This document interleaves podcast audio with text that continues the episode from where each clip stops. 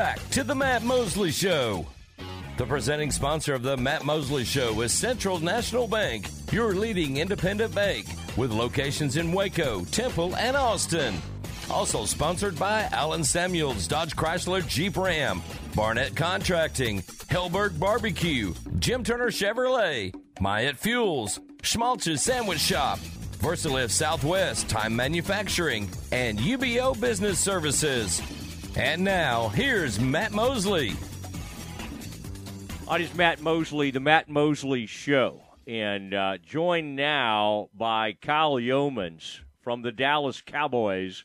And, Kyle, I hope you've had time to recover. 3 straight days of draft. I hope you oh, my gosh, we've got music for you. Jeez, we got very dramatic there. Kyle, did you hear all those sponsors? I just thought those would bring back memories for a native son of McLennan County in Waco to hear Schmaltz's Sandwich Shop, yep. One of the great sandwiches in all of America. Does that kind of bring a smile to you when you hear all those wonderful places dotted across Central Texas? Man, you're so right, because, I mean, I spent my first 18 years of life in Waco, went to Midway, graduated from Midway, and still, I mean, my family lives in the area. I'm sure a couple of them probably listening at the moment, but yeah, always a soft spot for Waco, which was cool to see a couple of Waco natives go in this year's draft, too, and really get to the next level, so yeah, glad to be on with you, and I have gotten a little bit of rest, but I also get married on Sunday, so it's very short-lived rest between draft weekend this past weekend and then heading into the wedding this weekend. Man, congratulations on that. My gosh, that is a big weekend, getting married on Sunday. Man, I tell you, I'll try to think if I have any good advice for you. Yeah, but that's exciting. I'm very, very thrilled for you. And, yeah, I think I've seen photos of you guys, probably engagement photos, and just in my mind, you guys were already married. So great, man. That is exciting. So you had to take a break from wedding plans and finalizing things to do the draft. And, boy, y'all did it wall to wall. In fact, I was listening even in the 7th round. There was something y'all had to get to, and like you were like, I'm hoping we get the 7th pick in at the last minute of the coverage the other day, and I was trying to figure out why you had to like stop the coverage or something. But I got to ask you on those last, starting with the 4th round, any of those picks, the Vaughn thing we'll talk about. Now that was heartwarming stuff, but let's leave him aside. Any of these other picks that were you kind of pumped your fist a little bit. Like, I love that kind of last, third day type pick. And by the way, feel free to say if you were kind of scratching your head on all of those picks. Yeah, no, there were a couple of names in there that I think were curveballs. Most notably, the last pick, the South Carolina receiver, I thought was a little bit out of left field for us, and we hadn't really seen him specifically, but certainly excited to see what he can bring to the table. I think that was really the case of throwing a flyer on a guy like Jalen Brooks and putting him out there because they didn't want to fight for him in undrafted free agency. But two names that I definitely did pump my fist for a little bit. The first one was the 4th-round pick in Junior Fehoko, Billy Ame Fehoko from San Jose State. He has some inside-outside flex on the defensive line. He's cousins with Vita Vea, who's, of course, the star defensive tackle for Tampa Bay.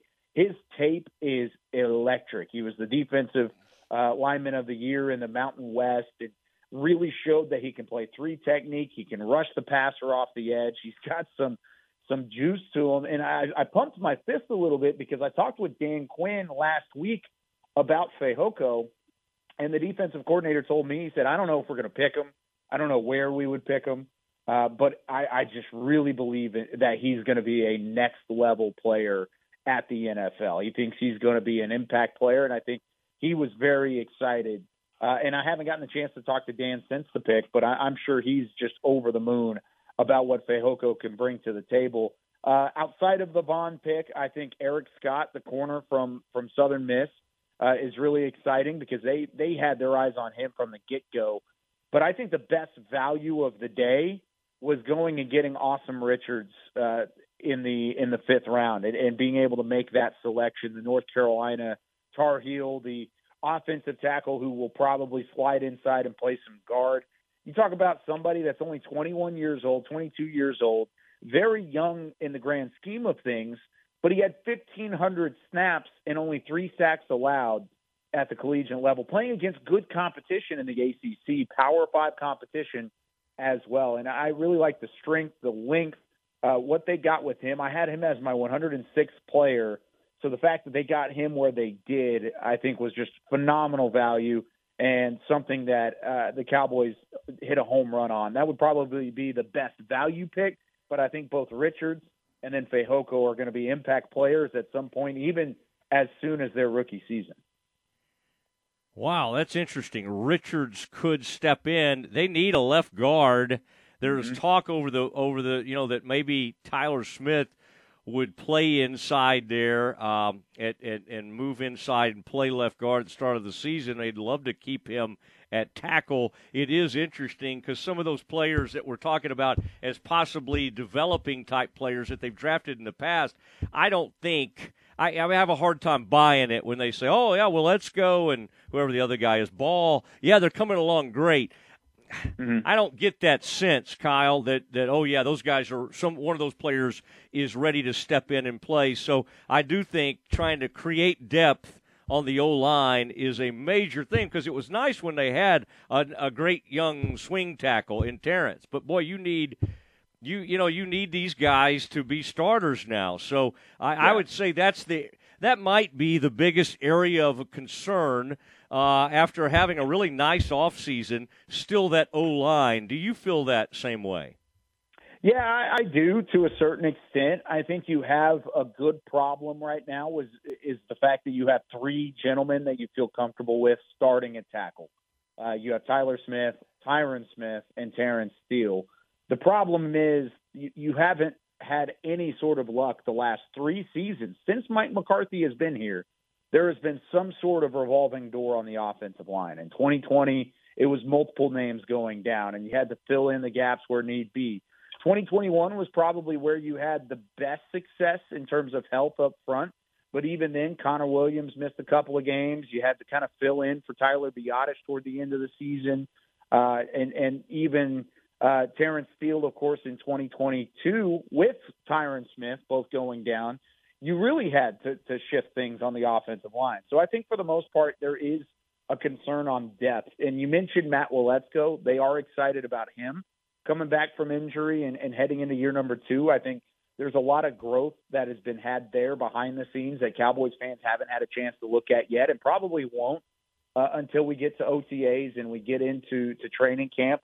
That'll probably be the first step of the process of seeing Matt Waletzko earn some snaps, whether it be on the outside or the inside. But I think you're warranted in wanting depth because Josh Ball hasn't shown it. You don't know what you have with Chuma Edoga, the guard that they went out and signed this offseason. You don't know what you have with this rookie class with Awesome Richards coming in, and you're hoping that he turns into something. But, again, he's a day 3 pickup. So the depth, at least on paper, doesn't look great, but they do feel better about it now, getting a guy with the value that Richards brings later in the draft, and then I think they can kind of start plugging some holes and filling in the guys they feel comfortable with, but also doing it in a smart way to where they could stay healthy throughout the remainder of the year. Kyle Youmans, days away from getting married, joining the Matt Mosley Show, ESPN Central Texas. I'm glad I didn't text you on your honeymoon or something. I would have been very upset had you actually responded. I would have answered the phone anyways for you, Matt. Don't worry. I would have answered. That's very kind. Dallas Cowboys TV host and reporter, and, of course, a native son from right down the road at Midway. I won't ask you about the depth on the Midway, although they lost one of their coaches. You see that? The defense coordinator ends up over at University. Will be the University head coach. Yeah, so that'll be kind of interesting to see how that plays out. Okay, on the Cowboys, I wanted to get your take on this tight end, Luke Schoonmaker. Some people love him. Some people, you know, didn't have a ton of production, didn't have a ton of numbers, and so some people see him, hey, this is going to be a developing type player. Dalton Kincaid gets picked a few picks before, and, of course, he put up incredible production. And I remember in one of those bowl games or something, or maybe it was the Pac-12 championship game, I don't know, he got targeted like 19 times, right, and had like 16 or 17 catches. So I was excited about him to a certain extent. And then this Michael Mayer out of Notre Dame gets taken about 3 picks after Schoonmaker. Where were you on the tight end? Were you fine with that pick? Were you a little surprised? Were you more of a Meyer person than Schoonmaker? Where did you fall on that?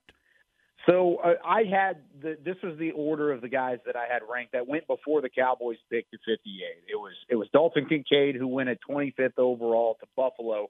Buffalo actually jumped Dallas, thinking that Dallas would have taken Dalton Kincaid with their 26th pick, but that was not on the table. Mazi Smith was going to be the selection. They had a conversation about maybe taking Matthew Bergeron, the offensive lineman from Syracuse, but they went with Mazi Smith at 26. Kincaid wasn't on the board in terms of that specific selection. But then they felt good about where their board lied going into day two. They had Sam Laporta, who was their top tight end, followed by Michael Mayer, both still available, and neither one of those guys made it anywhere close to the 58th overall pick. So I think fans, for the most part, were frustrated because it looked like it was a panic selection. We needed a tight end. Go get a tight end, and they finally found one with Schoonmaker. But that's not the case. They have a lot of confidence here. And I actually talked with Linda Wells on Saturday about the selection, and he said, man, I'm excited about what he brings because he is a mauler. He wants that physicality. He wants to go up and hit somebody. He wants to pave the way for a team that likes to run the football. And what has Mike McCarthy said all offseason long about his strategy in this team? He wants to run the ball. And so this is a good step in the right direction of doing that. Now, are there areas of his game that could see a step up? Absolutely. But Dallas felt like there was a steep drop-off after Luke Schoonmaker in this tight end class. They didn't feel as comfortable waiting until the third round, addressing a need, because they do have 2 young tight ends they have confidence in, with Jake Ferguson, who they took in the 4th last year, and then Peyton Hendershot, who they signed as an undrafted free agent last year. They like both of those tight ends. They needed somebody to come in and step up that would be a step above those guys, and they believe Schoonmaker can be that as early as 2023, and I believe him in that case, because if you would have told me where those guys rank between 2022's draft class and 2023, I would have had Schoonmaker above both of those guys. He's a good pick and a value at 58 that I think Cowboys Nation just has to get used to before they really dive in on the player. Yeah, and he played behind some pretty good players. One of those guys I recognize maybe on the Cowboys roster at Michigan, so you have to kind of keep that in mind. Now, with the third pick, the third round for the Cowboys, Overshown is a player that a lot of people know from the University of Texas. I think the knock on him is that that Sam linebacker spot might not be quite big enough. Can he hold up to the – I mean, he was a playmaker. And, I mean, I think Louis Riddick on TV got so excited over that pick. I mean, he was just really ecstatic over that pick. But at first, I mean, is he a guy you see as being more of like a special teams at first, trying to work him in, or is this also an immediate, like a an impact player? You think, is that how they view him? I think he will play special teams just because of the build. I mean, he's 6'3", 230 pounds.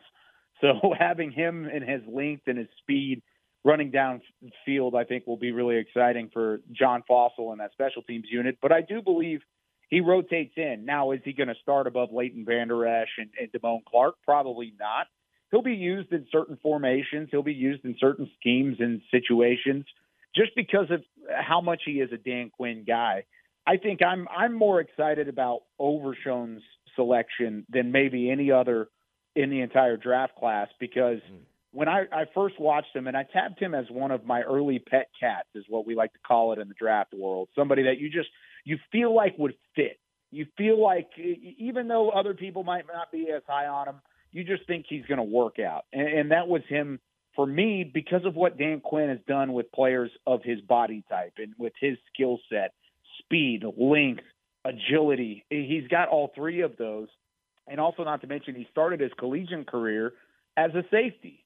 So he has the coverage ability, but then you have a body that looks like an edge rusher. The biggest question, I think, for a lot of teams is where do you put him? Where does he fit? Because he doesn't really look like a linebacker. He looks like an edge rusher, but he covers like a safety. So where do you fill him in? But who better to find a spot for him specifically than Dan Quinn, who has done it with guys like Micah Parsons, and he's done it with Jaron Curse, and he's found a rhythm with both of those guys. I think DeMarvion Overshown is kind of a mix in between. So while he may not be an impact player initially, I think he'll be in the rotation, and then they will utilize him quite a bit on the special team side of things. I think this is a fun pick, and I think another opportunity for Dan Quinn to really mold a player into a skill set that he believes he can get to. Is this Jerry's grandson where Jerry brought him up, said they were like locker buddies or something at University of Texas? Paxton Anderson. There was some concern out there that Jerry was leaning too much on the grandkids, and of course, then later in the draft, someone from their scouting department, they took his son, which ended up being a really neat moment. And I think even before they took him, the thought of Deuce Vaughn, I don't know if he's 5'5", 5'6", whatever he measured it, you might know because you follow all the 5'5". Yep. I mean, that is tiny, but we've seen these tiny guys, like Sproles is the one we always go back to originally because he was so great from K-State. This guy was at K-State. We just know how incredibly productive he was. Who was the guy at OU? You know, Quentin Griffins, who I'm thinking about. Yep. And he would just kind of bunker down and hide behind offensive linemen and just bounce out there and was incredibly productive. Is Deuce Vaughn's best chance of making this team – I mean, they already have that young, the return guy they got from the USFL. Okay. What do you think about Deuce's future? How do you see him having a best shot at making the team? I think he's got to find a rhythm in terms of special teams early on because he is a sixth-round pick, and there are some physical limitations to his game. But for anybody that's out there thinking that the Cowboys got soft on Deuce Vaughn, that's not the case. I mean, this was a guy – I had a fifth-round grade on Deuce, and it was even beforehand, before even seeing who he was related to. I remember I went to AT&T Stadium. K-State played their season opener in 2021 against the Stanford Cardinal at AT&T. I went to that game just as a fan. We got some tickets from the organization. They said, have fun, go after it. I love college football, so I will always take a chance to go at it. But I went to that game, and I kept looking up and seeing number 22 making plays. And I was like, who is this cat? No pun intended with him being an actual K-State Wildcat. Yeah. But who is this guy? And all of a sudden, I'm like, wow, he's a draft prospect for next year. Let me go watch some more tape. And, man, he was one of my favorite film studies to watch. And then, of course, going into his final year, that was when I learned that he was related to Chris Vaughn. And Chris, he is so well respected among Cowboys employees, media, really the entire scouting world. He is top of the top. He is the salt of the earth, one of the best guys you'll ever meet. So the fact that they kind of both – he has the on-field production. He led the FBS in all-purpose yards last year. And then you also talk about the intangibles that he – picks up from a coach and a scout as his dad, who's just one of the best people you meet. You know it's a home run pick. And the Cowboys got around to their sixth round, and it just so worked out that they missed out on other running back prospects. They talked about the Devon A-Chains. They talked about Roschon Johnson. They talked about maybe even a Chris Rodriguez from Kentucky, but they never got to the point where they could take one of the running backs they really liked. So what happened? They let Chris Vaughn leave the room, and they talked about it. They said, "Is this a legitimate possibility?" And I think it was a resounding yes. Let's do it. Let's turn in the card. Let's get a playmaker. and find a way to utilize him on offense while also seeing him play an impact on special teams. Now, the training camp's going to be important because it will be a battle, and that's going to be one of the highlighted battles, I think, between Kavonte Turpin and Deuce Vaughn, because there's only so many spots on the roster for guys like that. Whoever comes out of training camp in Oxnard with a better couple of weeks might be who's on your roster heading into 2023. All right, pass along for me if you would. I don't know how often you see this Aisha Morrison, but that was good, man. She brought great info and really kept Broadus on his feet there, and sure. I liked her work a lot, and I was very impressed. So please pass that along, and tell Bill Jones, as y'all continue to produce things together, that Lake Highlands has an opening now at head coach, based on some news that happened the other day with our AD head coach at Lake Highlands, and that we're eyeing South Lake Carroll candidates, okay? Just tell him we may just to scare him. He's not like that very much. No, I'm not. I don't even know if that's true at all. I just want to scare him a little bit, okay? Because he's, of course, relay that. Yeah, always looking for any South Lake Carroll connection or anything in all his commentary. Oh, and, man. Yeah, he comes on with us quite a bit. I'm going to tell him that. Heading into our show on Friday. We're filming on Friday this week. I'm going to tell him that, and I'm going to put it on Twitter, and I'm going to tag you just off of his reaction. I'm going to make it happen. I'm going to film the whole thing. I'm going to be like, hey, did you hear Riley Dodge is talking with Lake Highlands at possibly being their head coach? And just see what he says, and then I'll tag you on Twitter. I know. People will take that seriously, though. We'll get in trouble or something. But yeah, that would be very funny. But well, listen. And by the way, that's the guy going over to Highland Park was a former Central Texas guy. Yeah, he was. In Lonnie, yeah, and so in Lonnie Jordan, of course. So it comes full circle. All right. Well, listen. Congratulations. Best wishes. Very exciting about your upcoming nuptials. And hope that goes incredibly well. Friday seems like a little too close to your wedding to be doing a show with Bill. I think I'd let Bill handle that. You focus on the wedding. But y'all have a tremendous weekend, and I really appreciate you being on. Yeah, of course. Anytime you ever need me, always love talking to Central Texas and talking with you, Matt. Appreciate you as always. There he goes, Kyle Youmans from Midway High School and now with the Dallas Cowboys. Good to have him on. And to get to visit with him about all these Cowboys picks.